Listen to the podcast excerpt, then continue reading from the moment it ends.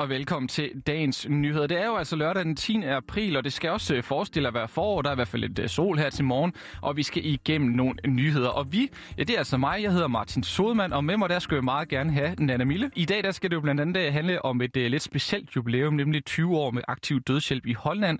Og i den anledning så har vi altså også kigget lidt på, hvad danskernes holdning er til det her emne. Mm. Og så har du også kigget på noget? Ja, vi skal altså snakke lidt om en undersøgelse fra det Kriminalpræventive Råd om børn og unges risikoadfærd på nettet. Ja, og så skal vi altså også tale lidt om uh, prins Philip, der er jo døde i går, 99 år gammel. Mm. Så uh, man kan godt lige sætte sig godt til rette med en uh, kop kaffe, måske lidt havregryn, og så gøre sig klar til at blive klædt på til dagens nyheder. Velkommen til. Ja, og øh, Nana, jeg synes jo, vi skal starte med de lidt øh, dårlige nyheder. Prins Philip, mm. han, er, han er jo død i går. Hvad er sådan ligesom dit øh, kendskab øh, til prinsen her? Altså, jeg skal være helt ærlig og sige, at øh, min interesse, eller sådan, hvor meget jeg har tænkt på det britiske kongehus, har været ikke eksisterende indtil sådan for nylig, da det her Harry og Meghan og Oprah-interview. Ah, ja, selvfølgelig. Ja. Ja, altså jeg vil også sige, at mit, øh, mit kendskab har været øh, meget begrænset. Det har faktisk begrænset sig lidt til memes på 9gag, mm-hmm. øh, hvor man måske har gjort øh, lidt grin med, med hans udseende. Altså man kan jo sige, at det er en mand, der blev 99 år, så tror jeg pokker, ja. han begynder at se lidt, lidt træt ud, så at sige. ja. øhm, og han er jo født i Grækenland 10. juni mm. 1921, og øh, jeg synes, vi skal prøve at blive lidt øh, klogere på den her mand. Hvad siger du til det? Ja, lad os gøre det. Ja, fedt. Så lader jeg lige royal øh, korrespondent her de næste øh, par minutter her. Og som sagt, han er jo født i, øh, i Grækenland, men han er jo både prins, eller var prins af Danmark og Grækenland. Det ved jeg ikke, om det var noget, du vidste. Ja.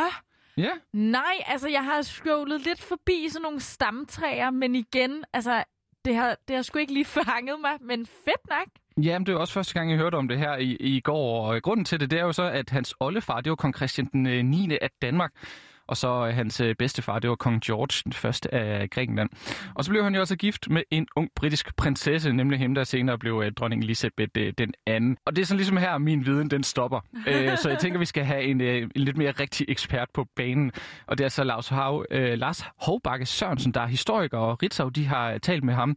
Og han starter med at tale lidt om, hvad det betyder for Storbritannien, at prinsen er død, og ham skal vi altså høre fra her.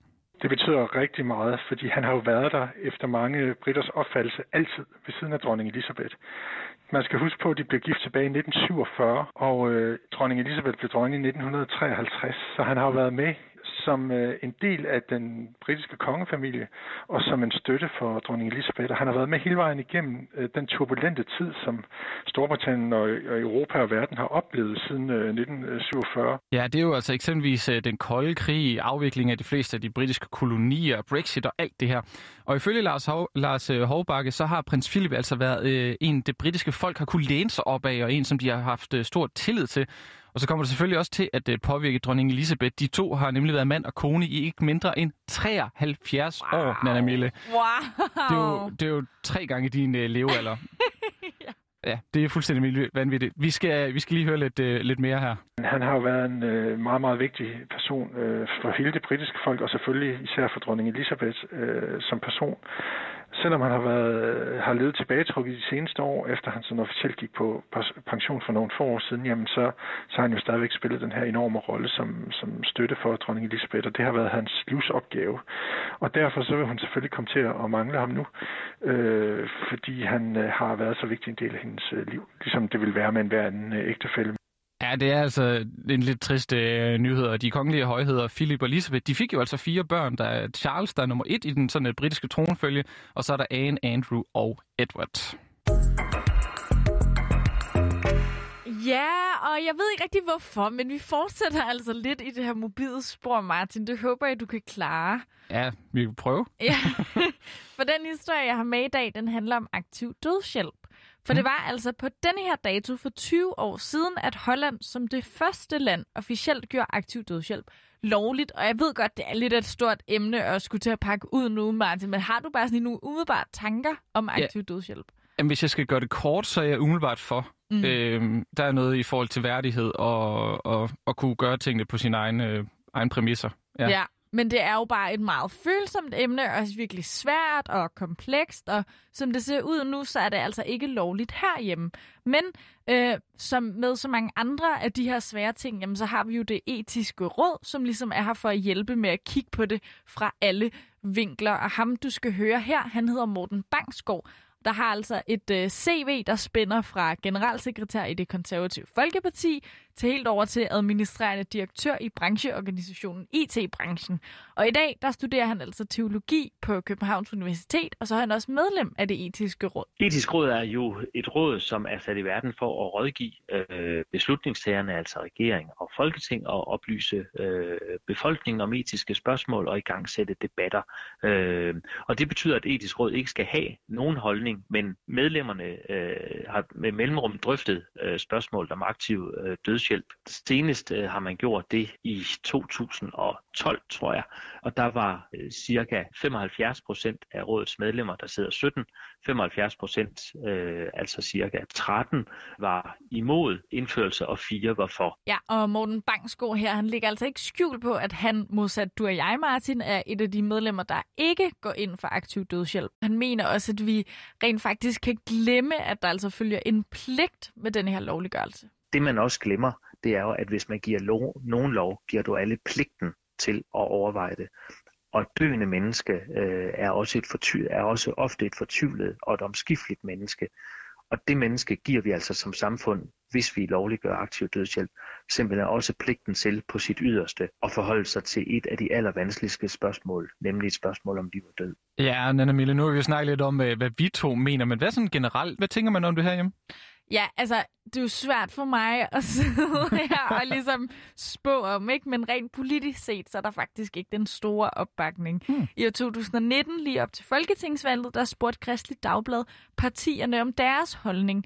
Og af de partier, der sidder i Folketinget i dag, så var det faktisk kun to, der svarede, at de var enige i, at aktiv dødshjælp altså skulle blive lovliggjort. Og det var Alternativet og Konservative. Der var de altså helt enige. Nyborgerlige og Socialdemokratiet, de er delvist enige, og så har vi så SF, Venstre, DF og Enhedslisten, der er uenige i, at aktiv dødshjælp skal gøres lovligt. Og det efterlader os jo så ja, med to partier, nemlig Liberal Alliance og Radikale Venstre, og de svarede, at de altså hverken er for eller imod. Jeg kan ikke sådan undgå at tænke, at øh, Fri Grønne de mangler lidt i det her. Ja, og det er rigtigt, og det er godt, du spørger. Man kan sige, de eksisterede jo, altså af gode grunde, så de eksisterede jo ikke dengang, så de har faktisk ikke umiddelbart taget hmm. stilling mm. til det endnu. Men selvom der ikke er sådan politisk opbakning, så at sige, så fortalte Morten Bangsgaard altså, at stemningen er anderledes blandt de danske borgere. Mange af de undersøgelser, der bliver lavet i Danmark omkring befolkningens opfattelse øh, og holdning i spørgsmålet om aktiv dødshjælp, der viser det sådan, at cirka 7 øh, ud af 10 danskere er tilhængere af øh, aktiv dødshjælp. Altså, det er jo ret mange, der mm-hmm. er mhm. tilhængere. Det kan godt være, det ændrer sig en dag så. Ja, altså, det kan man jo godt forestille sig. Om ikke andet, så en ting i hvert fald helt sikkert, at det her emne, det skal jo nok blive ved med at blive taget op til debat mange ja. gange nu, ikke? Jo, det, det tænker jeg også. Ja, men øh, her til sidst, der skal vi jo øh, fristes til at sige heldigvis kigge på noget lidt andet end, øh, end de her lidt morbide øh, tema, Nana Mille. Ja tak, hvad har du til mig? Jamen, vi skal faktisk en tur på øh, internettet, fordi det Kriminalpræventive Råd, de har lavet sådan en øh, undersøgelse, hvor børn og forældre de er blevet spurgt ind til deres online-liv, og sådan, øh, hvor meget forældrene de er involveret i det. Og hvordan vil du egentlig have det med som teenager, at dine forældre de sådan var med på en kigger over skulderen, når du sådan øh, var, var online? Ja, altså det er jo ikke det fedeste, vel? Altså det første, altså det man mindst ville have, da man fik Facebook som ung, det var jo ja. det tanken om sådan, jeg skal ikke engang være venner med mine forældre, vel? Altså det er jo ikke ja. umiddelbart sådan en teenagers største drøm. Nej, men øh, det er faktisk øh, lidt sjovt, når vi kigger på nogle af hovedpunkterne fra den her undersøgelse. Og til at øh, gøre det, der har vi allieret os med Nina Lagoni, der er specialkonsulent i det Kriminalpræventive Råd.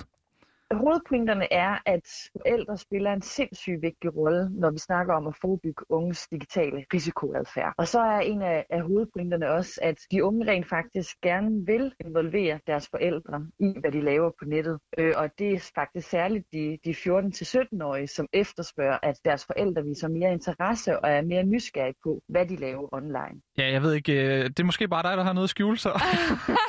det gør du, at jeg ikke har rent mel i posen, men ved du hvad, det kommer rent faktisk øh, bag på mig, men om ikke andet, så synes jeg faktisk, det lyder helt vildt godt. Ja, det er helt bestemt. Også selvom børnene sådan godt kunne tænke sig, at deres forældre de involverer sig med noget mere, så er det bare sådan lidt uh, sjældent, at det, det egentlig sker, kan man sige. Det vi kan se, det er, at forældrene ofte trækker sig, netop når deres børn bliver teenager. Men det er jo så netop der, at, at det er vigtigt, at de, de holder fast og, og stadig spørger ind og viser interesse. Og, og det man kan sige, som, som, som er vigtigt at videregive til forældre, det er det her med, at børnenes adfærd på nettet er ikke noget, der kan, eller liv på nettet er ikke noget, der kan, kan adskilles fra deres øvrige liv. Det er simpelthen en indlejet del af, af deres liv, og man kan sige, det har det jo særligt været her under corona, men, men det er det også generelt. Og derfor skal forældre spørge ind og vise interesse til, hvad de laver på f.eks. TikTok eller Fortnite eller Instagram, på samme måde som de spørger ind til, hvad de har lavet i skolen eller til fodbold. Ja, den her undersøgelse, den er så øh, endt med at munde ud i sådan fire gode råd, der skal med til at sikre, at børn ikke bliver udsat for uønskede ting eller for kontakt med voksne mennesker, der ikke øh, vil det her barn noget godt. Nice. Og det, Ja, lige præcis. Og det første, det er det her med at vise interesse, som øh, Nina hun altså også fortæller lidt om. Og øh, så skriver rådet altså også, at det er vigtigt, at man øh, sætter rammer og sådan forklarer, hvorfor man sætter de her rammer, i stedet for bare at sige, du må ikke. Så skal man lige forklare, hvorfor det er vigtigt, at man ikke må. Og øh, hvis barnet det skulle, øh, skulle bryde rammerne eller reglerne, så er det altså også vigtigt, at man ikke øh, sådan overreagerer. Fordi så begynder man altså øh, at skabe sådan en selvforstærkende effekt, hvor barnet måske begynder at skjule nogle ting. Øh, og det sidste råd, det er så simpelthen at lære børnene om lovgivning, og simpelthen også øh, god opførsel og skik på internettet. Og øh, så fortæller Nina altså også, at der særligt er én ting, man bør gøre. Det vi kan se, der er det aller, aller vigtigste, det er det her med at have en tillidsfuld relation. Øhm, og derved så bliver alle råd vigtige, fordi de er ligesom samlet til at, at være med til at, at opbygge den her tillidsfulde relation. Men det vil nok være det her med at vise interesse, jeg vil pege på, som er det aller, aller vigtigste. Fordi det her med at, at, at trække sig, det gør, at, at børnene kommer til at leve et, et helt separat liv derinde øh, på, på nettet, som, som forældrene så ikke har, har kontrol over. Så det her med at vise interesse og, og spørge ind, er, er så uhyre vigtigt, hvis vi skal, hvis vi skal forebygge øh, risikoadfærd på nettet. Jeg synes, det er vildt dejligt med nogle sådan, øh, håndgribelige råd, ikke? Fordi det giver måske jo. god mening for du og jeg, Martin, som lidt er vokset op på internettet, men for vores forældre eller de nye forældre, de har det jo ikke altså på samme måde, så det er meget lækkert med noget lidt sådan konkret. Ja, helt sikkert. Det kan man da i hvert fald øh, bruge til noget og, og tage med sig videre, når det bliver så konkret. Nå, Nana, det var simpelthen alt det, det vi nåede for i dag, så uh, tusind tak, fordi du vil hjælpe mig igennem her. Jo, tak. Det er det tætteste, uh, vi kommer på få gæster i studio under ja. corona, så det er pissehyggeligt. Det er mega hyggeligt. Også tætteste, jeg kommer på at se en kollega i dag. Så. ja, men du har i hvert fald lyttet til dagens nyheder, og tak fordi du lyttede med. Din værter, det var altså mig, Martin Sodman og Nana Mille, og programmet det var tilrettelagt af Charlotte Bjerg her og Jonas Emil Jacobsen.